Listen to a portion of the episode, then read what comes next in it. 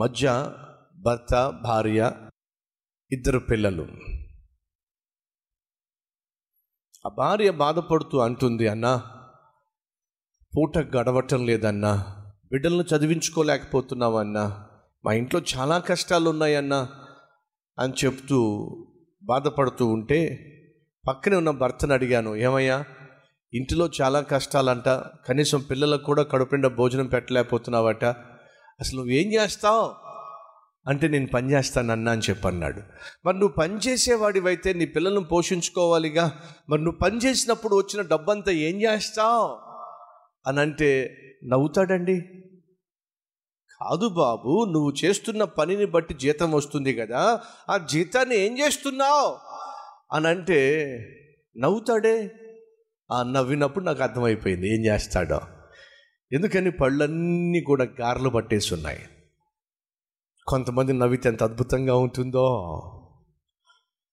పళ్ళన్నీ కూడా గారెలు పట్టేసి ఉన్నాయి అప్పుడు భార్య ఉంటుంది అన్న కష్టపడి పని చేస్తాడన్నా. జీతం చేతికొస్తుందన్నా. ఫుల్గా తాగేస్తాడన్నా. అలా సంపాదించిన సంపాదన అంతా కూడా తాగేయటం వల్ల ఇంటికి వచ్చేసరికి చేతిలో చిల్లి గవ్వుండదన్నా రెండు బాటిళ్ళు ఉంటాయన్నా తండ్రినా? తండ్రేనా? నేను ఒక సందర్భంలో నా కిటికీ నుంచి బయటికి చూసినప్పుడు నాకు అక్కడ రెండు పావురాలు కనిపించినాయి. ఆ కిటికీ వెనక ఒక చిన్న గూడు పెట్టుకున్నాయి పావురాలు. గూడు పెట్టుకున్నప్పుడు మీకు తెలుసో లేదో మగ పావురము గూటి దగ్గర ఉంటే ఆడపావురం వెళ్తుంది. మేత తీసుకురావడానికి. ఆడపావురం వచ్చిన తర్వాత మగ పావురము బయటికి వెళ్తుంది తాను మేత తీసుకురావడానికి. గూటిలో ఉన్న బిడ్డలను మాత్రము ఎవరో ఒకరు దగ్గరుండి చాలా జాగ్రత్తగా కాపుగాస్తారు ఎందుకంటే పావురాలకు పని మనుషులు ఉండరు కాబట్టి. ఎందుకంటే పావురాలకు ఆయాలు ఉండరు కాబట్టి.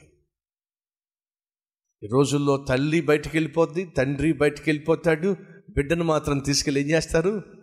ఇంట్లో పని మనిషికి అప్పగించేస్తారు. నువ్వు చూసుకో అని చెప్పేసి. ఆ పని మనిషి అన్నం పెట్టాలి ఆ పని మనిషి పాలు పేపము తాగించాలి ఆ పని మనిషి మొత్తం శుభ్రం చేయాలి. ఆ పని మనిషి పొద్దుట మధ్యాహ్నం సాయంత్రం ఆ బిడ్డను కంటికి రెప్పగా కాచుకొని చూసుకోవాలి. కన్నదేమో ఇద్దరు పెంచేదేమో పని మనిషి. అంత దారుణం అండి ఈ ప్రపంచం.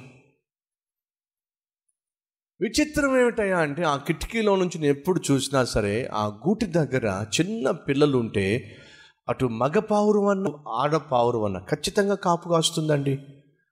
ఖచ్చితంగా దుష్టుల యొక్క లేక ఏ పిల్లో లేకపోతే మరొకటో వచ్చి ఏ కాకో వచ్చి బిడ్డలు ఎత్తుకుపోకుండా ప్రమాదానికి గురి కాకుండా పక్షులు కాపాడుకుంటున్నాయండి. ఈ రోజుల్లో తండ్రులు తల్లులు బిడ్డలను కాపాడుకోగలుగుతున్నారా?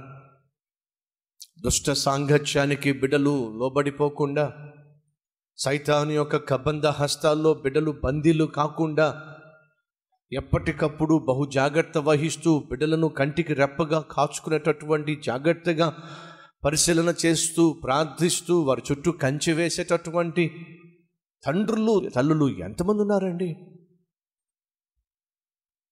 అప్పుడు నేను గమనించింది ఏమిటంటే అక్కడ రెండు పావురాలు కావచ్చు మూడు పావురాలు కావచ్చు చిన్న చిన్న పిల్లలు అప్పుడప్పుడు రెక్కలు వస్తున్నాయి ఇప్పుడు జాగ్రత్తగా వినండి ఈ పిల్లలు పుట్టక మునుపు గుడ్డులు పెట్టక మునుపు గుడ్డుల్లోంచి పిల్లలు బయటకు రాక మునుపు మీకు తెలుసా?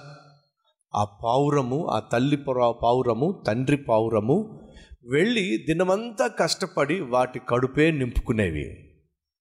పొద్దుటి నుంచి సాయంత్రం వరకు వాటి కడుపు నింపుకోవడానికి తింటూ తింటూ తింటూ తింటూ ఉండేవి. మేత వెతుక్కుంటూ వెతుక్కుంటూ వెతుక్కుంటూ ఉండేవి.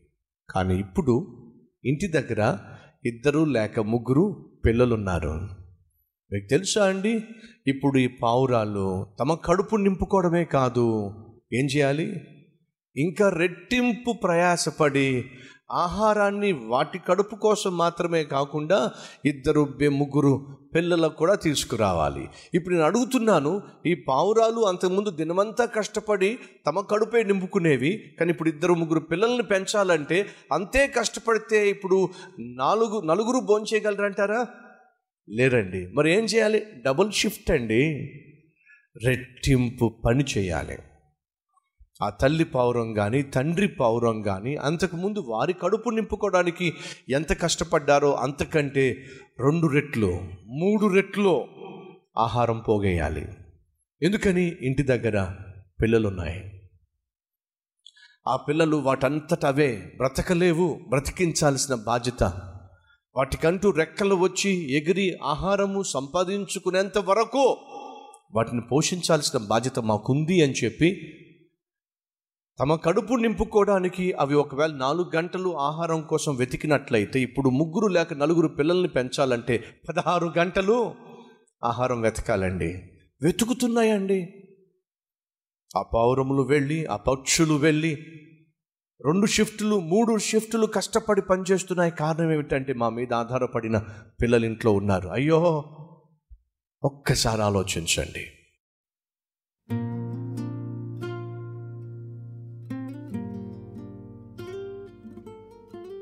పరిశుద్ధుడు అయిన తండ్రి ప్రతి తల్లికి ప్రతి తండ్రికి బాధ్యతనిచ్చావు. ఆ బిడ్డలను ప్రేమతో పెంచాలి పోషించాలి ప్రయోజకుల్ని చేయాలి. మా చుట్టూ ఉన్న సృష్టిని మేము చూస్తున్నప్పుడు పక్షులే కావచ్చు పశువులే కావచ్చు వాటి యొక్క బిడ్డలను ప్రేమిస్తున్నాయి పోషిస్తున్నాయి. అదేమిటో నీ స్వరూపమందు నీ పోలిక చొప్పున నిర్మించబడినటువంటి మనిషి కొన్ని సందర్భాల్లో పశువు కంటే హీనంగా జీవిస్తూ తన పిల్లలను పెంచలేనటువంటి స్థితిని ప్రేమించలేనటువంటి దుస్థితిని మేము చూస్తున్నాం. ఈరోజు ఈ ప్రార్థనలో ఏకీభవిస్తున్న ఏ ఒక్కరూ కూడా తమ బిడ్డల విషయంలో వారిని పెంచే విషయంలో ప్రేమను పంచే విషయంలో నిర్లక్ష్య వైఖరి కనపరచకుండా అలాగే బిడ్డలు తమ తల్లిని తండ్రిని ప్రేమించే విషయంలో పట్టించుకునే విషయంలో నిర్లక్ష్యం చూపించకుండా ఆ గృహంలో ఉన్నటువంటి ప్రతి ఒక్కరితో ప్రేమగా ఆప్యాయంగా అనురాగంతో నాయన మసులు కొనులాగున సహాయం చేయమని ప్రతి ఒక్కరూ ప్రభు వారి వారి బాధ్యతలు నిర్వర్తించులాగున కృప చూపించమని ఈ దినమంతా నాయన మీరు మాకు ఇచ్చిన బాధ్యత ఏదైనప్పటికీ తను చక్కగా నిర్వర్తించే కృప దయచేయమని యేసునామం పేరట వేడుకుంటున్నాం తండ్రి. ఆమెన్.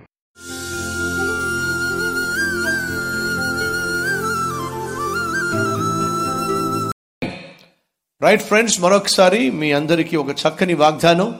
మంచి గోధుమలతో నిన్ను తృప్తి పరుచువాడు ఆయనే.